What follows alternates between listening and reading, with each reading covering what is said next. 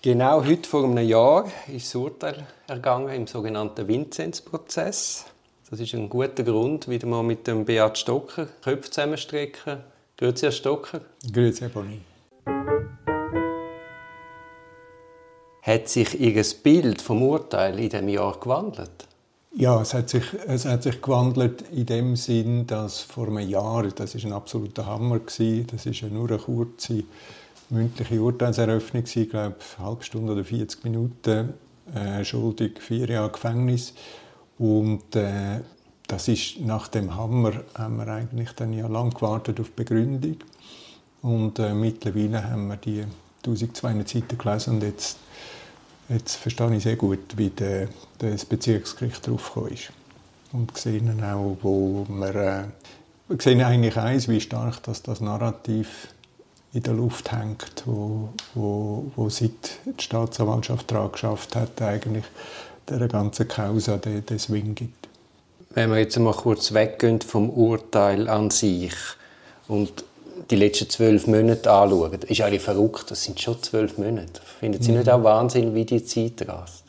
Ja, es sind extreme Zeiträume, oder? So ein Jahr vorbei, in, in wach, wacher Erinnerung, wie das war, gefühlsmäßig auch vor einem Jahr zack, und jetzt ist ein Jahr durch. Das sind äh, grosszügige, grosszügige Zeiträume, die wir da geben. Gesamthaft sind wir jetzt im, im sechsten Jahr vom Verfahren. Oder? Jetzt, wenn wir aber nur die letzten zwölf Monate anschauen, was sind so die drei wichtigsten Momente, wo Sie in dieser Zeit erlebt haben, bezogen auf das Verfahren?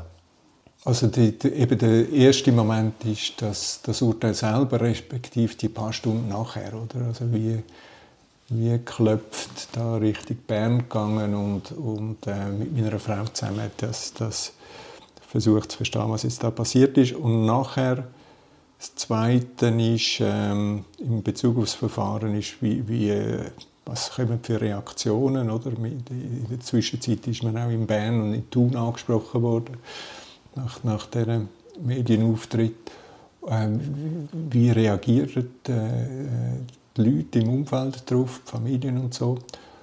Und dann nachher durchschnaufen und, und sich wieder auskennen und schauen, wie, wie solid ist eigentlich die Argumentation und wie nicht. Und da haben wir uns sehr damit auseinandergesetzt und heute sitze ich eigentlich da und es geht mir gut. Und haben die drei Momente wie etwas Gemeinsames? Ja, sie haben sehr etwas Gemeinsames. Oder? Es, ist, es ist immer das gleiche Thema oder seit fünfeinhalb Jahren ist das Thema von dem Strafprozess ist immer die Vorwürfe, dass ich eine Straftat begangen habe. Das ist einfach der gemeinsame Nenner in jeder, jeder Dimension. Damit bin ich jetzt gezwungen, mich auseinanderzusetzen, obwohl ich äh, ja auch in, dem, in dieser sogenannten Urteilsbegründung lese, dass man mit nur mit sehr viel Fantasie drauf kommt. Das passiert ist strafrechtlich, was offenbar äh, mir vorgeworfen wird. Aber das vergangene Jahr ist ja ein Konfrontieren nicht nur mit den Vorwürfen, sondern jetzt mit dem erstinstanzlichen Urteil.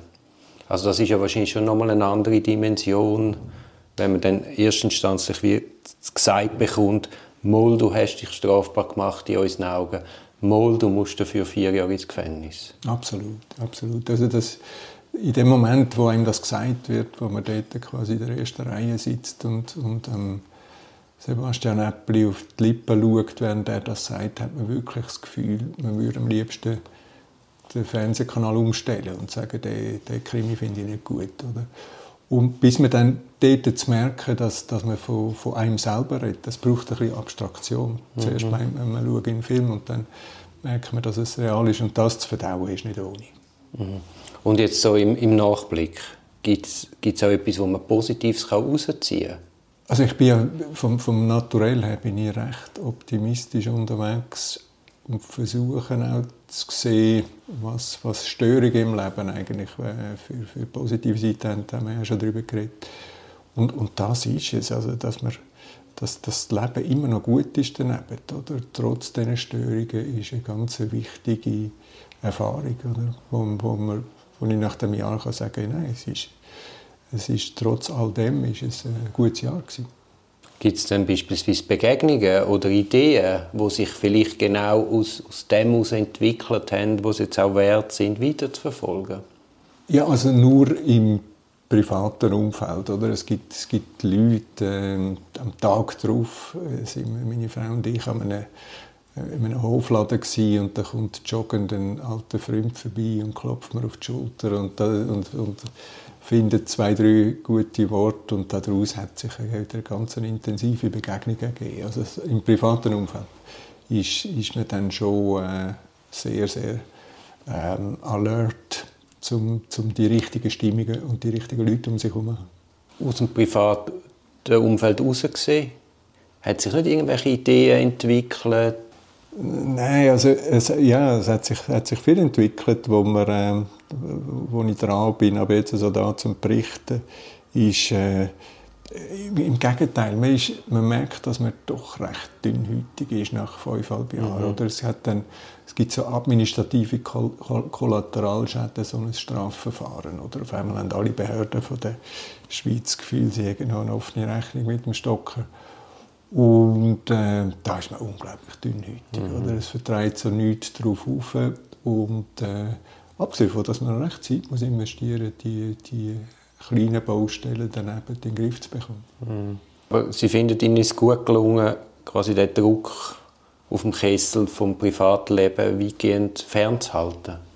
Also gut gelungen ist zu viel gesagt. Ich glaube, also wirklich blöd gesagt, we're still alive. Oder wir, wir leben noch, wir leben gefühlt gut, aber ähm, wir leben auch sehr zurückgezogen. Also das heißt, äh, ich weiß nicht, ob wir so zurückgezogen würden leben, wenn, wenn es das Verfahren nicht gäbe. Und, aber, aber es fühlt sich gut an und das ist, äh, das ist nicht selbst, selbstverständlich. Oder?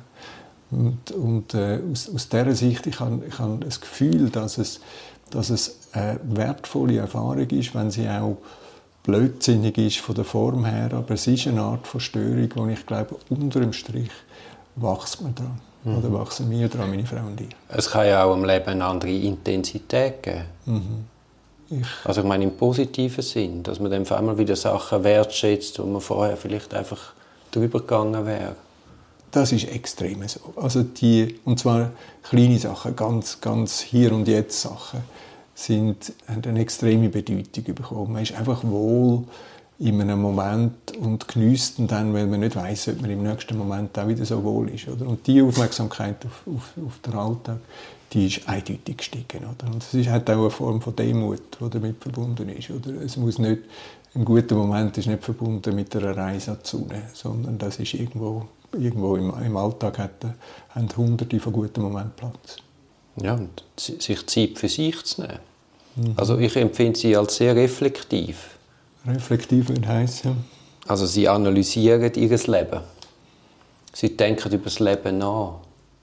Ja gut, wenn Sie mich fragen, dann versuche ich darüber nachzudenken. Das ist so. Also das mache ich sonst natürlich nicht im gleichen Maß.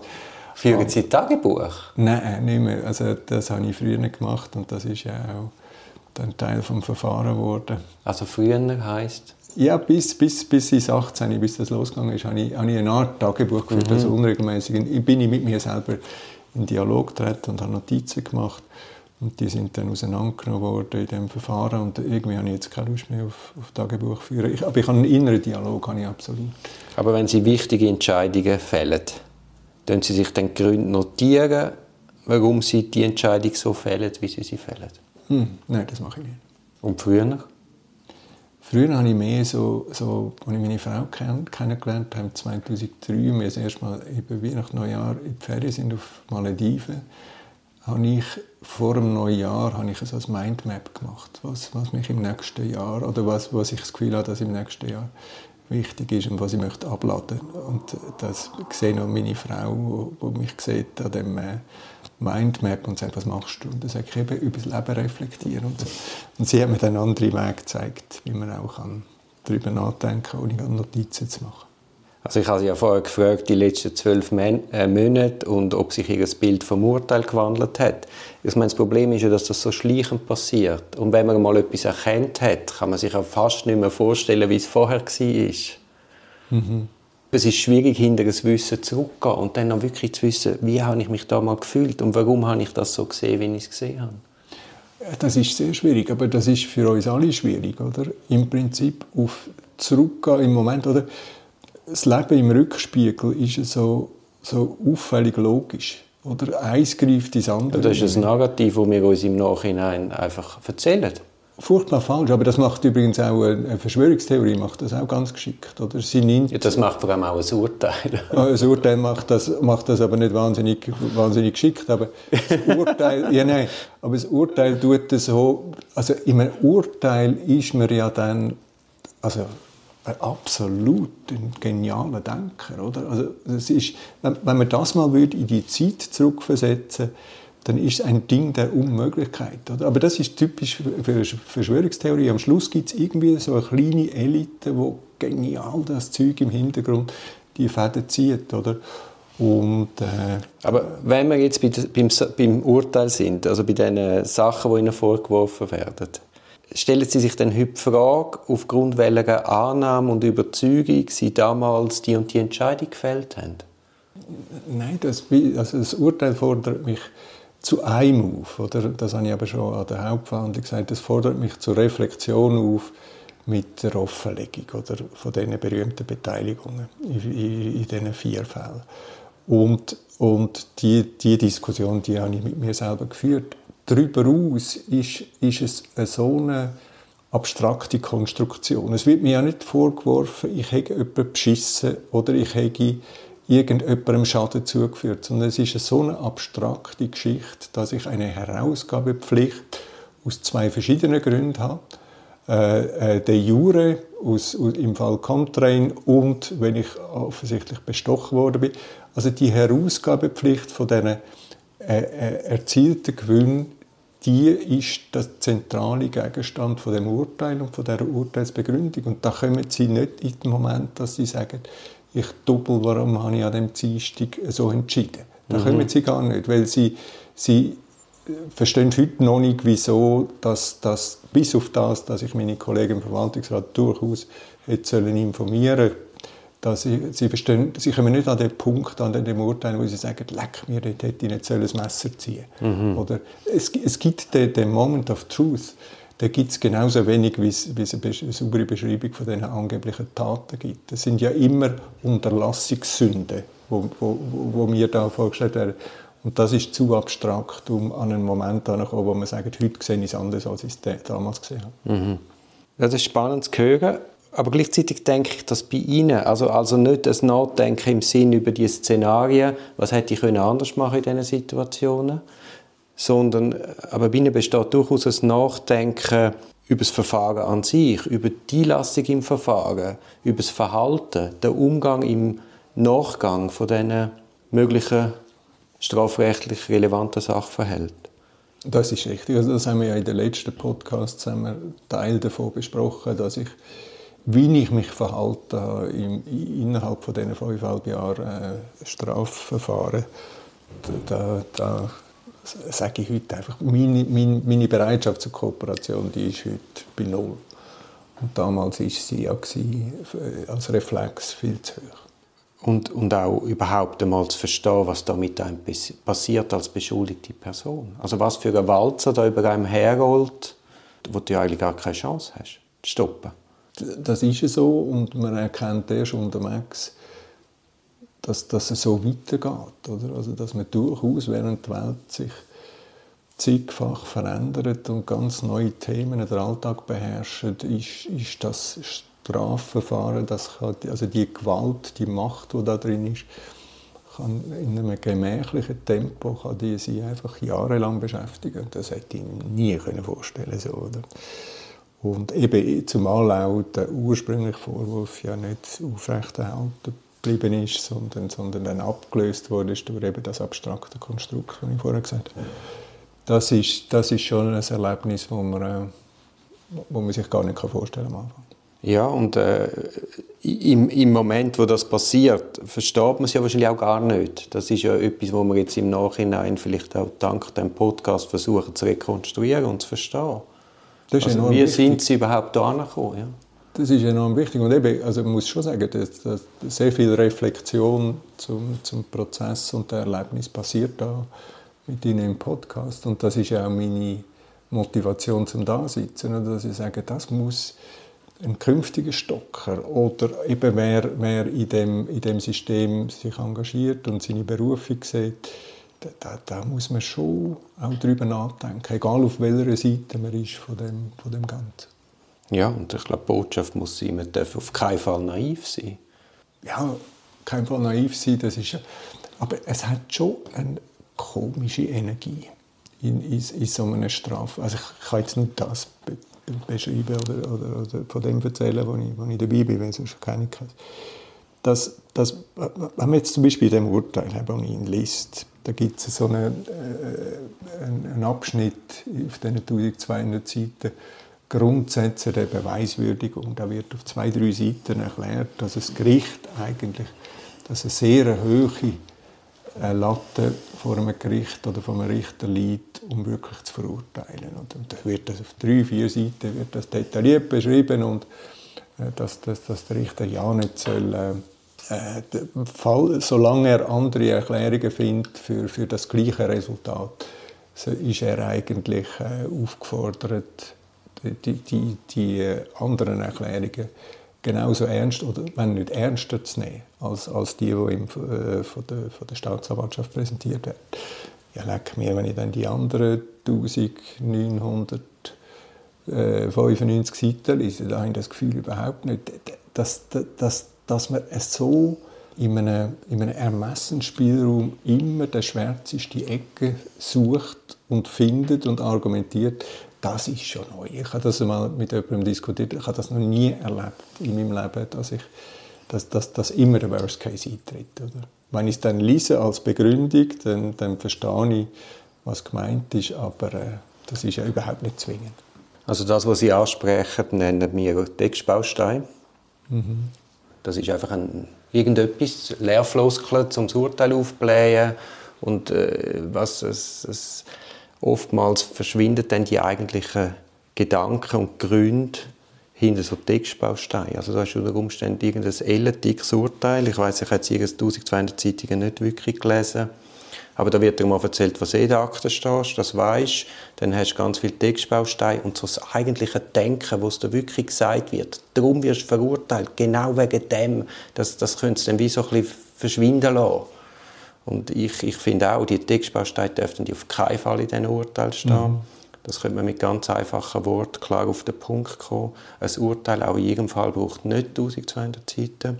Und das Problem ist in so riesen Fällen, du hast die Anklageschrift, die einfach als erstes einen Anker setzt. Und jetzt müsste ja das Gericht müsste unabhängig von allem die Akten studieren. Am besten die Anklageschrift gar nicht kennen, weil die eben so einen starken Anker setzt. Weil sonst besteht die Gefahr, dass du die Akten durchschaust und nur immer die Bestätigung von der Anklageschrift suchst. Also eigentlich müsstest du wie die Akte auch antifaktisch denken, durchgehen, sondern mal sagen, was spricht für den Stocker, was spricht für den Stocker. Und irgendwie in so riesen Fällen ist das gar nicht mehr bewältigbar. Ja, das sehe ich auch so. Also die, das schiere Volumen ist, ist ein Thema, wo wir jetzt auch nach dem die Urteilsbegründung vom, vom Januar 2023 ist ein neues, neuer Meilenstein in dem ganzen Prozess. Und da sieht man natürlich, oder, dass äh, die Größe, also das Volumen, das hinter dem, der Causa Vincenz steckt, respektive verpackt wurde in die Anklage, das, das wird irgendwann zum No-Go. Irgendwann wird es ein No-Go. Sind die 1200 Seiten Urteilsbegründung, eben mit der heißen Luft rein, wo, wo so Textbausteine darstellen und so weiter. Dann, dann referenziert das Urteil nochmal 4'500 Aktenseiten als, als sogenannte Fakten, als, als, als, als Referenz, als Fußnote. Das sind zusammen sind das irgendwie fast 6000 Seiten. Wenn ich jetzt heute würde fragen, wer um Gottes Willen hat die 6000 Seiten oder mindestens die 1200 Seiten gelesen. Dann, dann, und ich bin sehr aufmerksam und sehr nah dabei, dass nicht alle unsere Anwälte haben die 1200 Seiten gelesen. Also irgendwann aber wird, das ist gar nicht nötig. Ja, aber ich glaube schon, dann herauszufinden, welche Seite dass man liest, äh, die Referenz zu machen, wie in einem Daumenkino, welche Verfahrensakte führen eigentlich zu der Begründung oder, oder, oder unterstützen die Begründung gemäß äh, Meinung von einem Gericht. das ist eine Auseinandersetzung, die Zeit braucht. In der schieren Größe von dem Verfahren, wo ich sage, das System hat die Zeit nicht. Das finde ich, das ich nicht gut. Das finde ich nicht gut. Also die Größe vom Verfahren gibt, sollte einen Alarm leuchten, äh, aufblitzen lassen, wo man sagt, Achtung, das, das nimmt Dimensionen an, wo man nicht mehr sauber kann Recht sprechen kann. Weil wir im Prinzip alle zusammen die Ressourcen nicht haben, ob jetzt die Zeitressourcen oder die technischen Ressourcen so etwas verarbeiten. Quintessenz aus dem wäre, in so riesen Fällen können wir nicht mehr Recht sprechen. Ja, es hat, es hat, es hat, also, wie ist es möglich, dass es in dieser Urteilsbegründung über 100 Referenzen hat, wo, wo es nicht gibt oder wo falsch geschrieben sind oder wo ins Leere greifen? Über 100. Also, ich, ich nehme an, die haben neun Monate gebraucht, um das Urteil zu begründen. Ich nehme an, da ist Qualitätssicherung ist eine der wichtigen Arbeiten. Das sind, das sind Qualitätsmängel, objektiv. Das hat nichts mit, dem, mit, dem, mit der Meinung vom, vom, vom Stocker zu tun. Das sind Qualitätsmängel, die doch darauf hinweisen, dass, ich mein Gott, was, wenn, wenn, wenn schon Kaffeetassen einen Sprung hat, was, was man den Kaffee serviert, was, was, was hat denn die Dienstleistung hinten dran noch für Probleme?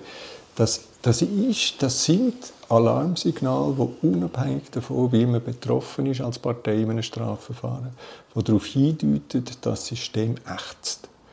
Und da will ich nicht recht haben, aber, aber das, sind, das sind ganz nüchterne Hinweise. Natürlich echtes System. Und das Problem ist eben, wenn die Richter, oder, oder im Idealfall haben ja drei gleich starke Richter, fällen das Urteil.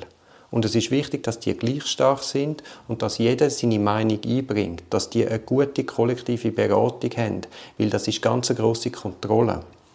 Aber in so einem Fall ist, ist ja das auch nicht mehr möglich. Also es ist ein Ressourcenproblem. Das, ich glaube, andeutungsweise haben wir da schon darüber geredet in einem früheren Podcast, dass wir, ähm, wir, wir haben das um, um das Thema Warentum diskutiert, dass, dass ja letztendlich das Ressourcenproblem so gelöst wird, dass ähm, ein, ein Spruchkörper, ein Richtergremium kann sagen, ja, uns überzeugt das. Uns überzeugt das. Also nicht, nicht sagt, das ist, das ist quasi lückenlos die damalige Wahrheit, also auf, auf Ebene Sachverhalt und auf Ebene äh, juristische Einordnung, respektive die rote Linie, die man juristisch soll überschritten als Strafrecht es, es, geht ja nicht darum, dass, dass, dass es, das Richtergremium sagt, es, das ist für uns lückenlos so, so bewiesen, das haben sie mir erklärt, also nicht die wissenschaftliche Vorstellung von Wahrheit, sondern die, ein Richtergremium kann sagen, das überzeugt uns. Oder? Das ist eine Plausibilitätsprüfung. Und die Plausibilitätsprüfung, wenn die natürlich der Ausweg ist aus dem Ressourcendilemma, dass man sagt, ja, ja, das passt schon dann, äh, dann wären wir an einer, an einer blöden Ecke. Oder? Dass man sagt, das System ächzt. Das heißt, es sind zu wenig Ressourcen vorhanden, um, um solche fette, feisse Fälle können, können zu bearbeiten, mit der Konsequenz, dass es um so viel Zeit und so viele Informationen geht. Und was ist der Ausweg? Richter können sagen, ja, so, jetzt, ist, äh, jetzt, jetzt, gehen wir raus mit dem Urteil, uns überzeugt das. Oder? Und, und wo ist die Qualitätskontrolle? Qualitätskontrolle, die sagt, mm -mm, das ist äh, rechtlich eine falsche Prämisse. Tut mir leid, das sind 100 äh, Beweismittel, die es gar nicht gibt. Wo, wo ist denn Qualitätskontrolle dahinter, um das System wieder einzufangen? Das ist ein Podcast aus der Reihe Auf dem Weg als Anwältin. Ich hoffe, der Podcast hat dir gefallen. Für mehr Podcasts schau doch auf meiner Homepage www duribonin zusammengeschrieben.ch. Viel Spaß beim Entdecken von weiteren Podcasts.